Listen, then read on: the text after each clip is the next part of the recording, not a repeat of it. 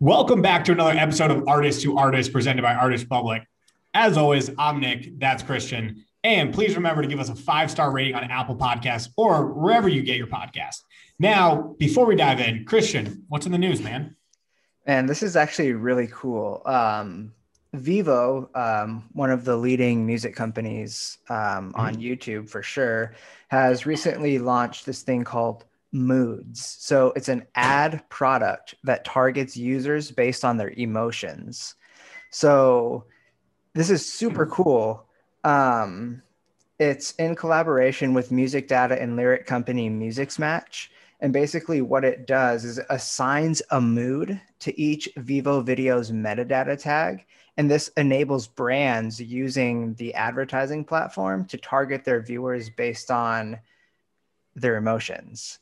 Um, for right now, the palette of moods that they offer include fun, heartfelt, impassioned, and empowering. And they say that they're going to be rolling out new moods over the coming months. Um, I think this is That's awesome. Fair. Yeah, this is sweet. That actually goes into a meeting that with a company that I had this past week. Uh, shout out uh, if you haven't heard of this company, you probably will. It's called Audible Reality. Um, I think I've sent you them. They're they're a 3D audio company, and they can they allow people to create vibes. And so you can add different vibes to a song and basically take that song and make it different vibes for different moods and um, you know they are completely changing how people listen to music based on moods and now you're having platforms target based on moods and moods has been a big thing. I've noticed even with us launching our sound store you know you can search beats by the mood of that beat Mm-hmm. Um, and I think that's a great way that the music industry really hasn't embraced that they need to because music is a mood. And why are we categorizing music by like a Drake type song when we should be categorizing by like what's the mood of that song? Because how many different moods does Drake have? Um, I love that. I love that. I love that a lot. Yeah, I think it's really cool. And um, for those listening, by the time that this episode has come out, um, we do have a article on our blog that is going to be talking exactly about this. Um, so be on the lookout for that at blog.artistrepublik.com. Nick, do you want to uh, take it away and introduce our next guest? Can we cut here for a second because there's no bio on the document? Did I forget to give him a bio? He might have not given us a bio if that's the case. All right. I'm going off of I'm going off of jaketruman.com. Okay. Okay. Um on.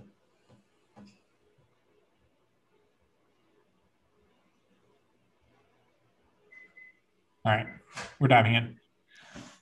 All right. Yes. So our next guest today is a guy that I met years ago who was an awesome guy in the music industry. Um, he was a vice president of actually new business development at TuneCore, um, which surprisingly you would think, hey, TuneCore, why are they on an Artist Republik podcast?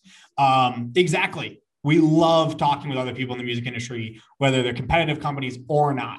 Um, he was a vice president of new business development at TuneCore. Um, he has a bunch of experience both in you know creating podcasts, creating um, you know a bunch of different stuff, managing a bunch of money in sales and marketing, and truly an inside and out, both a businessman and also a music businessman. Um, and so with that, you know, let's bring on Jake and, you know, let's see what he brings to the table today. Well, definitely, you know, first off, let me know next time you're on Clubhouse. We got no room, first off. Yeah, we we never on the same time. It's like I always look and it's always like 30 minutes ago. Nick was there. Like, all right, well, next time. But yeah, absolutely. In fact, there are quite a few times there are uh, I think they still need to figure out a way to kind of make this happen. But like each people or each person that's on here kind of finds like a special event or like mm-hmm. some type of room that's like a really good, impactful room to go to. But there's no one kind of coordinating all of the best things happening yeah. for artists. So it'd almost be like if you guys could have like almost like a schedule of like these are the can't miss clubhouse rooms or like even as they're happening. Um, because there's been some rooms. That, Put that on the blog. It's a good idea. it's a great idea. They don't even have like a title to them, and you'll just get pulled into it, and it'll be like fucking top producers or whatever. All, all of a sudden, like having these this great conversation. You'll never find it unless you're like following one of these people because it's like yeah. a closed room. but then like once you're in, you're like, oh, I gotta get this guy in, I gotta get this guy in. So yeah, hell yeah, no, I love that. Well, so yeah, so let's let's dive in over here. Obviously, we'll definitely dive into Clubhouse a little bit. We we had a conversation about that on another podcast. I heard uh, it. Would love to bring that up again, but you know, kind of start out. You know, tell the people listening, you know, a little bit about yourself. Um, you know, your history in the music industry as a business person, everything, um, and then we'll kind of go off from there. Sure. So uh, Jake Truman, uh, I graduated in Suffolk in 09. Um, and actually wanted to, or didn't want to, I was going to go into uh, the Coast Guard because 2009 there was a recession. I graduated from a private university with no real direction, so I had six figures of student loan debt, and that was the best choice. Uh, I come from a military family, but I have a, a liberal uh, psychology mentor, so I graduated with a psych degree. Uh, and she's like, you can't go. You know, there's two wars going on. And I was like, look, I, I, have no other choice. You know, this is what the current state of the economy is. She's like, give me 24 hours. I'll get you a job interview. Promise me you'll go to it. If you don't like the job, then you can send your OCS papers in or officer, officer candidate mm-hmm. school papers. Um, I was like, all right, what's a day? She comes back the next day and she's like, how would you like to sell candy for a living? And I was like, hmm, tell me more. I'm a recent college grad. Candy sounds pretty good. Uh, long story short, her nephew and her son had spent $3 million on the domain name candy.com. And this was in 09, e commerce was still kind of a burgeoning new world. Uh, there hadn't been so much consolidation yet. Um, so they ventured off to basically create an online retail wholesale candy site. So I sold anywhere from five to 6,000 different types of candy from 200 different vendors, you know, across the US. Um, anyway, I was with them for about five years. I was their NSM and vendor coordinations director. So I helped them get to about $5 million of sales. Left there, went to Staples. Um, at Staples, I was a process excellence manager. So I'm a Lean Six Sigma black belt, which sounds really cool like judo, but it's actually more just like a process engineer um, looking for like waste reduction and op- optimization opportunities. Um, I was with them at that time. I also started a fintech company called Deb.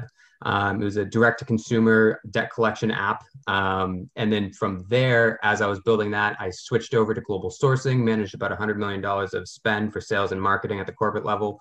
Um, I got kind of bored doing that. Uh, I, as an individual contributor, I was bringing a million dollars to the bottom line, um, but it was just kind of like a resume thing. Like you can't really tout that, hey, I, I put a million dollars on the bottom line with a lot of, you know, brag it uh, bragging because at the end of the day you're managing a hundred million dollars. So like saving one million out of a hundred million like good job but like that's not like rocket science. So i wanted to like stretch myself. So i, I asked to, to pick up a, a basically a stretch assignment and that ended up boiling out to the staples podcast studio network. And that was my brainchild and kind of figuring out how do we kind of maximize the store footprint bring something new experiential into the store that is actually desired and long story short on how it works is, you know, you can basically have essentially as the whole thing rolls out. I don't know how COVID's going to, you know, impact all of this. I left since then, but um, the plan was having a podcast studio in a staple store, let's say in like one to 200 locations throughout the US. And then you guys want to bring in a guest for your next podcast. You book time at your local, their local staples. And then they basically have a studio grade room to be able to do the interview from with video and all that. So the the coupling to add into that, Staples also has several hundred vendors that you know we work with as obviously a retailer, and they're always looking for new ways to advertise. Well, podcasters are always looking for a new way to monetize. So it was a perfect marriage of being able to bring in our vendor network who want to sell to the consumer and our podcasters who are our consumer. Um, so anyway, did that. Um, at that point, I had to make a life choice because my girlfriend got accepted into a grad program in New York um, one of only a couple programs in the world that does, you know, a focus on transnational crime, which is, is super cool. And um, she has this whole uh, new focus on uh, human rights and AI. And so there's a lot to talk about there. But um, Staples, ironically, wouldn't allow me to work remotely. So I had to choose between living between Boston and New York or dropping Staples Podcast Studio Network, which I had just built, and go off and do something else. And the you know end story was it just made more sense to leave and kind of pick up and go from there. So at that point, I went over to TuneCore.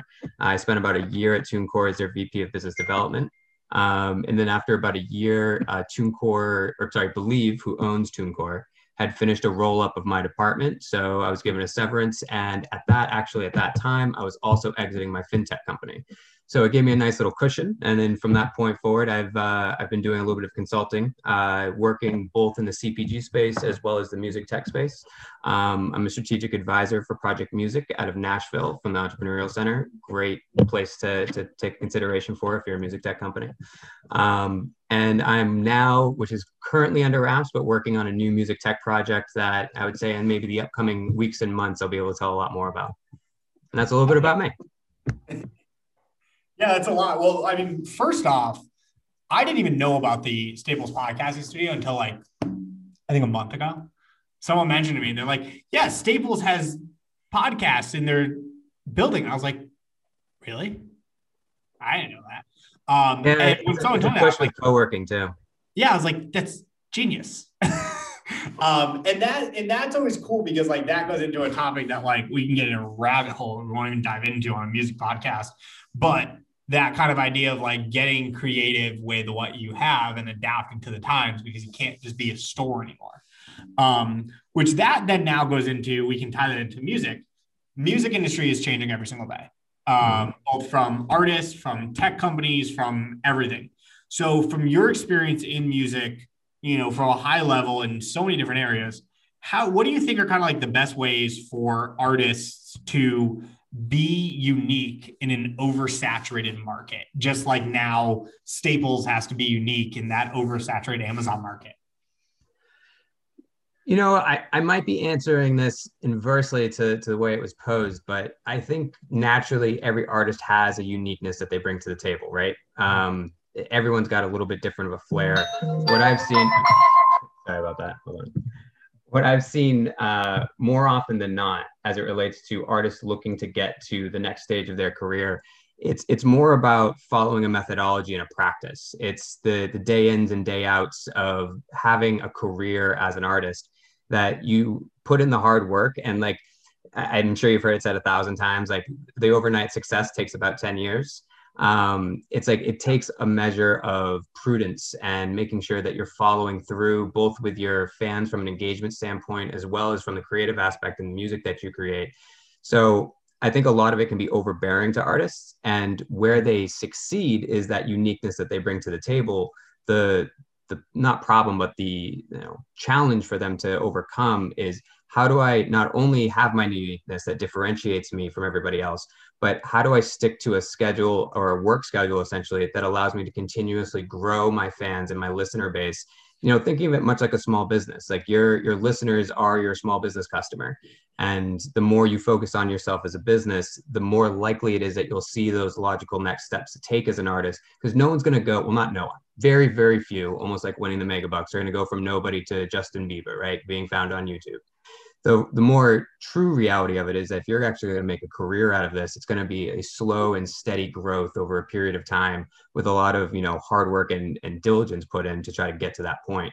So i would say like to kind of try to answer your question the way that you posed it would be making sure that you have the right tools around you um, that maximizes your productivity so that you can allow that uniqueness to shine and you're not spending too much of that time trying to manage the back end as well as the front like that. Yeah, I like that. All right, Christian, I, I know I started this podcast out when you normally started out. So I'm going to switch it up and I'm going to pass it over to you. Yeah, that's great. Uh, Jake, you know, I haven't really talked much, but great to meet you. Um, Likewise. um, so I, I really like what you said about, you know, how in probably 99% of the cases, most artists, career growth is a overtime um, kind of curve. Uh, it, you see that everywhere. You know, most artists, even the people that are famous now, started slow and eventually built up to where they're at. Um, you know, and you say the hard thing for a lot of artists is the being able to balance all of the different things that they have to deal with um, as an independent, at least.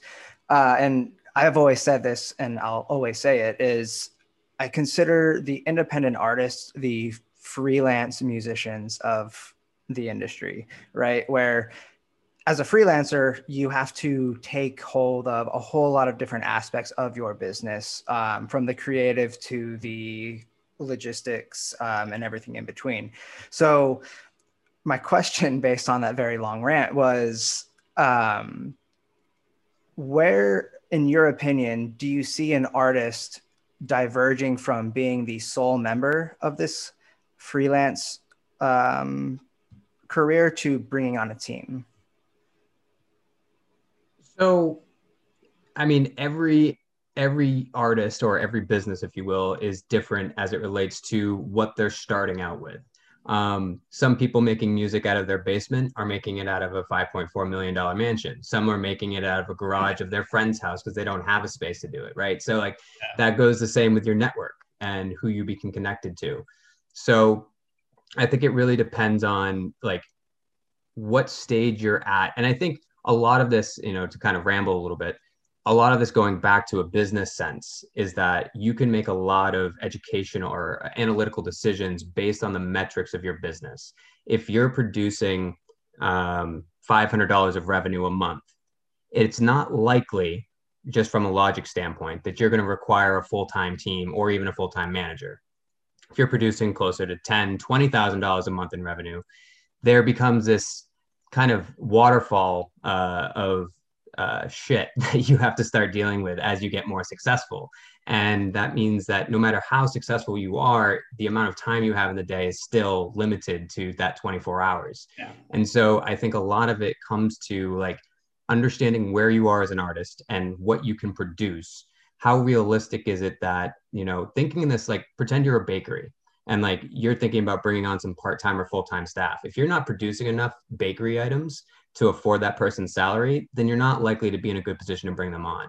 Something very similar can happen in music. Now, there are a myriad of different kind of revenue models that you can work with with management teams, like no fees, all will take percentages. Like, don't think so much about trying to find a way to make it work so you can have it. Try to make sure that it's worth having first and then decide how to go about it because you can be convinced to get you know a management team and to give up a good healthy percentage of your work with nothing up front. But the question is, did you really need it to begin with? Just because you can get it doesn't mean that it's necessary. So I think something that will help artists understand like the difference uh, or, or like how to separate their creative side from their business side is truly understanding it as two different roles. You know, when you're sitting in the studio and you're producing, that's when you're making your content. That's the, the secret sauce. But when you're outside of the production studio and you're sitting more as the CEO, you need to take a look at your business as a whole. What are you bringing in? What's going out? And I think taking a more business like approach to how you view your business will help you understand where you should be looking for additional help or resources. I like that. And going off of that, because I want to ask you this, because if I answer this, this would be very biased, um, which is obviously I know personally from where we're going with Artist Republik, you know, mu- the music tech world is so rapidly changing in favor of the artist. And so my question for you is like, from what you've seen from consulting and also, you know, days at TuneCore and stuff like that, you know, which is, you know, a massively massive Goliath compared to Artist Republik. Um, you know, where do you see the, you know, future of an artist going? And like, do you think when they're going to make that jump to getting a manager is going to be much later in their career? rather than where you know previously maybe 10 years ago it was like that they consistently felt that need like if i don't get my brother's nephews uncles sisters cousins dog walkers baby to manage right. me i'm not going to get the resources i need but now that they're you know getting more out there you know do you think that life cycle of when a manager or when an artist is going to create a team is actually going to become later in the game so I think that there's a there's a point in where we are with music tech today where it's still kind of in the beginning stages or I would I would argue maybe even the beginning of the growth stages of music tech. Um, there's still a lot of moonshots out there, but there are a lot more um, solidified actual businesses that are are making a go of this. Um, my point in bringing that up is that I think what you're going to see as it relates to management or bringing on a team is going to be less about when you bring them on, but um, how they're augmented in to your current infrastructure, i.e., with Artist Republik, you have a certain set of features that come at your disposal just by being on the platform. In the future, that artist that might be using your platform will no longer need that human element for certain aspects of the features that you offer. But if you think about the myriad of different music tech services that are popping up, eventually that artist is going to be drowning in like where the hell do i even start look at all these different things that are out and not only are they in different verticals but there's saturation within the verticals that you know make it you know point to like almost uh, analysis paralysis. So i think what you'll start to see is more of a shift to a tech oriented artist management than you do the more manual almost like in accounting. You went from the very basic you know pen and paper and like i mean not abacus but like antiquated yeah. to now you're using quickbooks right? Like there is going to be an evolution but the accountant and the cpa never went away just how they did their business changed because of the technology around it so i think what you'll continue to see is as tech continues to optimize the work that teams normally did you'll find the people that were doing that work will now be elevated to a position to be a lot more creative in how they you know spend their time because they'll have augmented support that basically took care of the menial or, or mundane work um, that they used to have to do in prior years. It kind of starts to create um, an automation of sorts. Um, whereas before, you know, you had to have that manual labor from a person doing it compared to nowadays, where now you have all of these music tech companies that are starting to slowly automate the workflow for you. Um, for example, uh, and this might just be a really rough example off the top of my head, but you know, 20, 30 years ago, you had armies of A&Rs who would go out and scout for artists, where nowadays you have Spotify and A&R wakes up, opens his laptop, goes on to Spotify and just starts looking. Um, I kind of like, like I'm basically I'm agreeing with you. Um, and I, I, I yeah, no, that's, that's, a great analogy. Good insight. But yeah, I think I think what and what you're seeing is that ARs aren't going away though, right? You right. as great as data can be, um, there still isn't an AI AR that can replace you know an AR completely. So what you're going to see is kind of, and we are seeing it already with AR um, or ANR is that people are starting to use these tools to make their job easier or optimize it not so that it's easier but just that they can execute on more um, so this is kind of like that whole thing, like they took our jobs back in, you know, South Park, you know, episode. Yeah. We're not going to be replaced by machines or by tech. What it's going to do is elevate the industry to operate a lot more effectively. And if you think about us, like as the music industry as a whole, we're, we're pretty small. Like, you know, the the billions that we do pales in comparison to the CPG space. They're like, you know, just any other industry in general. So we have a lot of growth opportunity. And I think as tech continues to work its way into music, it's going to unlock more revenue rather than cannibalize it. So it doesn't actually matter however many players on the music tech side come in. I think there's enough opportunity in the space for everybody that anyone can kind of carve out a niche and provide a good service. They just have to make sure that they're staying true to their customer base. And the revenue is a is a good point because that's something that I talk to a lot with you know, when we talk to, you know, business partners, investor rounds, stuff like that, and people are always like, well, what's your market? Or like, how is this market work in the music tech space? Because a lot of people really don't know the music industry inside and out. And what's interesting is I think is exactly that. The music industry is tiny in the sense of market cap size in sense of revenue. You know, you look at healthcare that is billions and billions of dollars, and the global music industry is, I think, two billion. It's like, okay, very small. But in terms of people inside of it, it's actually pretty big.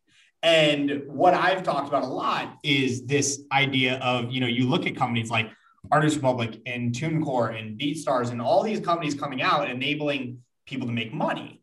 And then it comes back to that count, you know, the secondary person of that, which is the music middle class.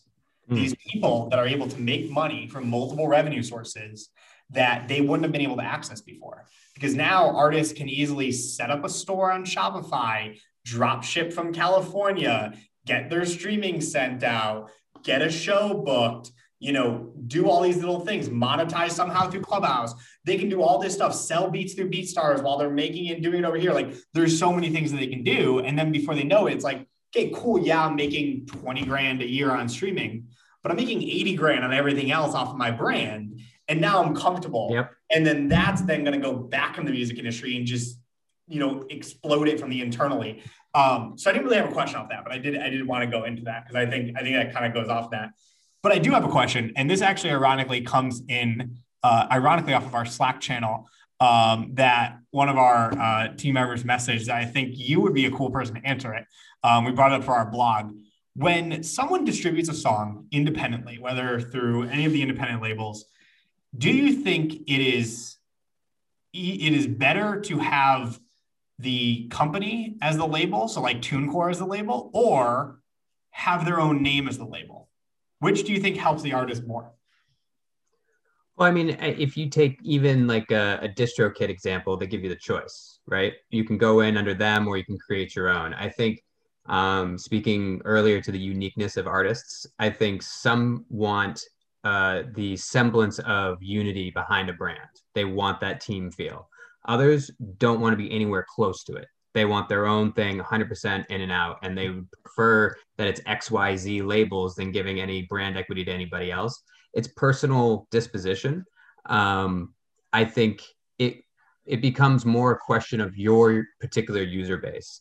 Um, I, I, think there's you know to not to go into any you know specifics, but I think comparatively, if you look at one uh, distro partner as more of a family of services where you know the it goes beyond the distribution aspect of it and it's meant more of like a quasi label or management team that comes with it, I think there can be an understanding behind the artist as to why that brand would be representative. If you're living in a more transactional relationship with your distro partner and it's really just a cost to do business, and like, and if you look at like JV deals and other situations, even with major labels, they'll work stuff out where distribution might be going through a different channel than it normally does, but it's still being repped by its standard brands or whoever's, you know, heading up the major project. So like I guess the answer to that is that it depends, and it it's up to the vendors to decide. You know, do you give that access to the customer to make that choice, um, or is it something that you you know make a position on? I guess the flip side of that is if you put them under one brand or under the helm of one brand, then you've got to make sure that brand represents some type of value for them to have it, because otherwise you'll get seen as a leech rather than a value add, and so I think it's important that if you're going to try to co-brand with anybody, um, if somebody's pointing to that co-brand and asking the artist why are they there, it should be a good story, not because it was contractually obligated. Yeah, and that's interesting because I've seen that with some labels where like some labels and distributions will be like, if you distribute through us, you'll be you can be you can use our brand. Like you can do it. And then there's others that are like, when you distribute through us, we want you to be your own person. And so it's interesting on like, you know, the artist side of like, you know, artists may sit there and be like, well, what's the difference? And, you know, really it has to come back to like their own value of when, when someone looks up your song, who do you want to have the credit behind it? Do you want it to be the distributor? Do you want it to be, yeah, the lay, the, you know, kind of platform just behind it. Um, so with that though, we're going to break for a second. We're going to hit you with a lightning round. Okay. I'm so, ready for it couple minutes of just the most random questions in the world. Literally, we just have a list. We just pick the randomest questions off of it, and then we hit you with them. Um, okay. So as I pull up my list and stop, wow, that was I think the greatest question I've ever landed on. How would you combat or take down Kanye West's ego? Holy shit. Uh, is that one of those things like if it's a T Rex and you don't move, it will like kind of go past you? And like Kanye won't know I'm here if I'm just very quiet. I guess the question would be is like, why are you combating his ego? You have to be in a really good spot to be able to, you know, flex on Kanye. You know, um, so yeah, I'm gonna go with the T Rex answer as far as combat. Just no movement and let the ego go by you, and then run for your life. Oh god, I, I, think that is the best question I've ever by like just randomly landed on.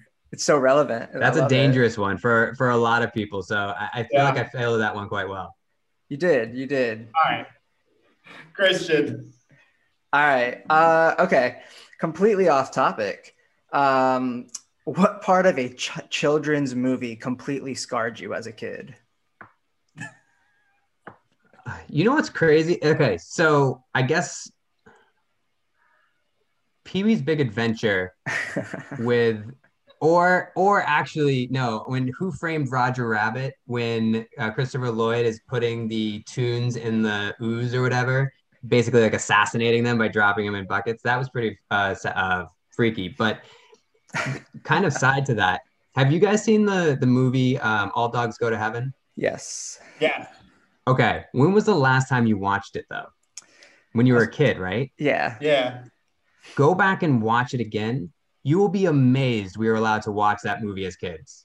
It it like from everything from tra- human trafficking to gambling to like dr- like everything like everything about it was like not meant for kids and we watched it the other day and we're like oh my god how are we allowed to watch this shit um anyway yeah give it a watch even if you're just breezing through it it's totally worth like the the rekindling Yeah, of, I'm gonna have to go back. yeah, you know, yeah. a, a Okay. quick aside from that, I was watching Monsters Inc. last night with my girlfriend, and the deep meanings in that movie are just so intense like racism and slavery and like all of this stuff in monsters inc of all movies right it's right. crazy We, we one night at college we got completely wasted and watched the Lego movie. And dude, it was the deepest thing I've ever watched in my life. I was like, this is so dark. Um, all right. Well, speaking of movie topic, another random question I landed on. Who would play you if a, if your life was based on a movie? Like if your life, yeah, there was a movie based on your life. God, who would play me? Um, it's a great question. I've only been told that I look like two people in life um, that are actors. And actually, one's not even an actor. One is a young, I look up a young Martin Scorsese when he did uh, Taxi. Look up Martin Scorsese. But we're putting a picture next to your face now, the young Martin Scorsese. You should, you should. Uh, and then the other one, unfortunately, was Mr. Bean. So, Ah, That's yes. That- that's a good one. That would be a good one. so I don't know, maybe a cross between those two. Um, but yeah, uh, maybe Sylvester Stallone if he's still at it. I, I would just like to see a completely opposite personality type play me. I'm trying. I'm still trying to get my girlfriend to watch Johnny English and stuff like that. She's like, "No, it's so dumb." I was like, "That's a classic. That is hilarious." I can see why it's a tough sell though. Christian, close us off. all right last one um if you were arrested with no explanation what would your friends and family assume you had done That's deep. Um, well, that could be a lot of things. Uh,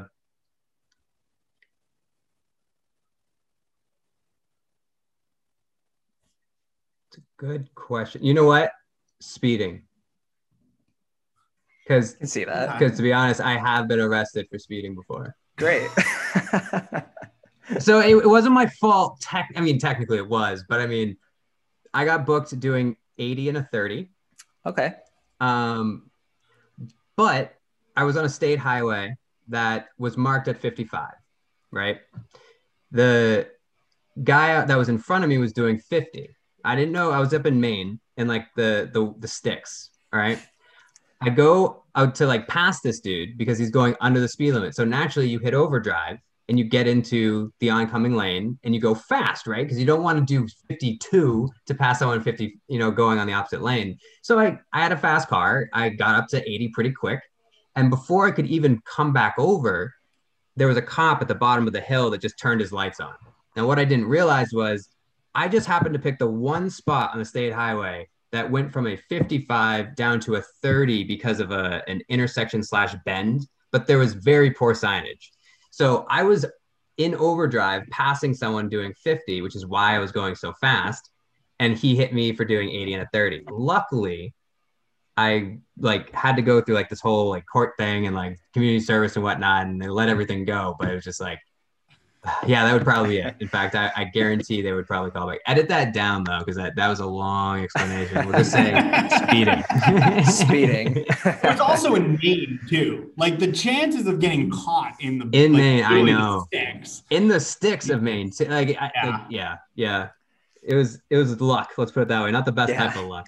yeah All right. Well, diving back into the, the the second kind of actually kind of like quarter three, quarter four of our podcast. We technically did that a little bit late. Um, yeah you know, I guess my kind of, you know, my last question for you is diving into um Oh God, I no, I lost my train of thought. Christian, I'm passing it off to you. I lost my train of thought. You know, I'm actually It happens to me um, all the time. It, it happens to me all the time too. So none of us should feel bad. Um, I actually, That's what editing's for. Yeah, you. exactly. Um, This isn't a live stream. no, it's not. Um, I, I'm curious. You know, this is just pulling it back to kind of your career in a sense. You know, you went from a lot of things that really didn't have a lot to do with music to TuneCore, and I, I'm just curious. You know, what brought you to TuneCore? Sure. Um, well, it. I mean, there's there's the roundabout answers, um, but the the shorter way to get to that is that um, from where I sat, I was mostly in the CPG space, consumer product goods. So staples, mostly in office supplies. Um, so where would be the correlation? Going into the podcast studio. So in doing that, I also inked a partnership deal with iHeartMedia. So that kind of like started me on this journey of like understanding not from a musician standpoint, but from a podcaster standpoint, um, which are very similar in nature, that they're small businesses seeking to be able to produce revenue, you know, that that whole thing. So it was a pretty easy jump um, when I was told that TuneCore was looking for a VP of biz dev, that the independent artist community was very similar to the podcasting community, although obviously a little bit more mature, a lot more mature. Um, and this idea that like, yeah, at Staples, I had been basically servicing a small business segment, you know, in the retail footprint.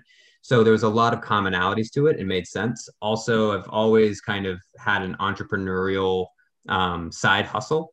So either working with people in the music industry or friends that are kind of serving in the peripheral of it. So it just became one of those obvious things. It was like, well, let's give it a shot. And then jumping into TuneCore and like basically dealing with the hundreds of thousands of artists that they go through, it's like you really start to get an understanding not of like necessarily just one or two customer types, but of like the music industry as a whole and independent music. Um, and there's so many commonalities between the small business community and the independent music community um, I think we're starting to see there's a little bit more acceptance on the artist side of like making that jump into the business world.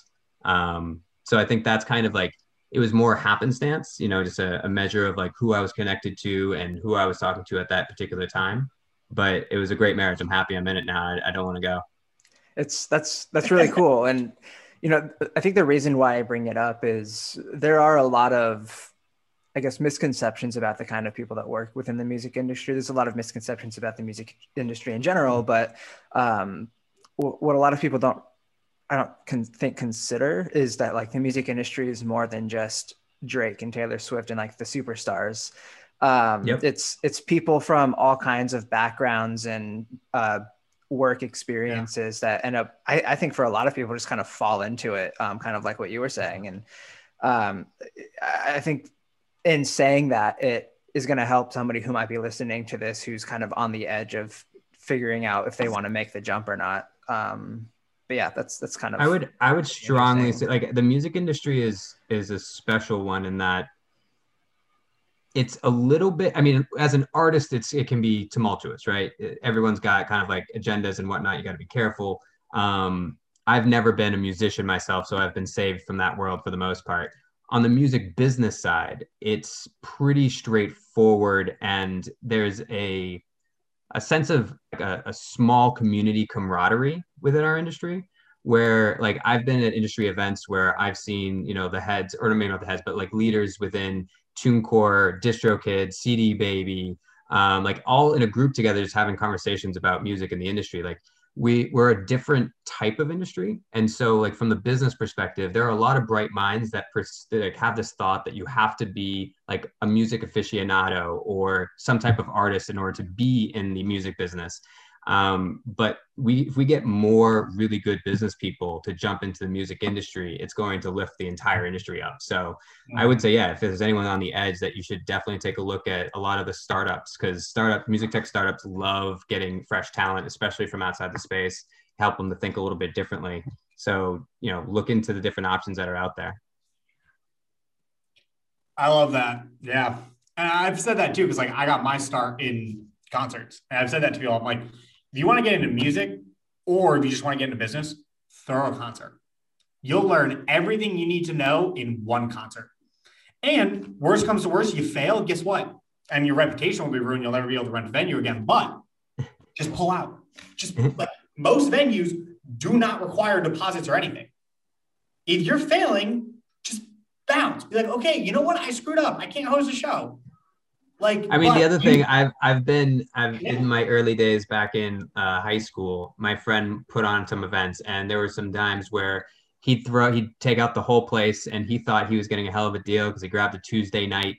Um, but it was a big venue, and like nobody was showing up. He was begging people to come in the door. Like it just means that it was more expensive the next time he looked to ask for it. And he, you know, you just got to keep trying. One of the things about failure is it gives you the best types of learning experience that you can get.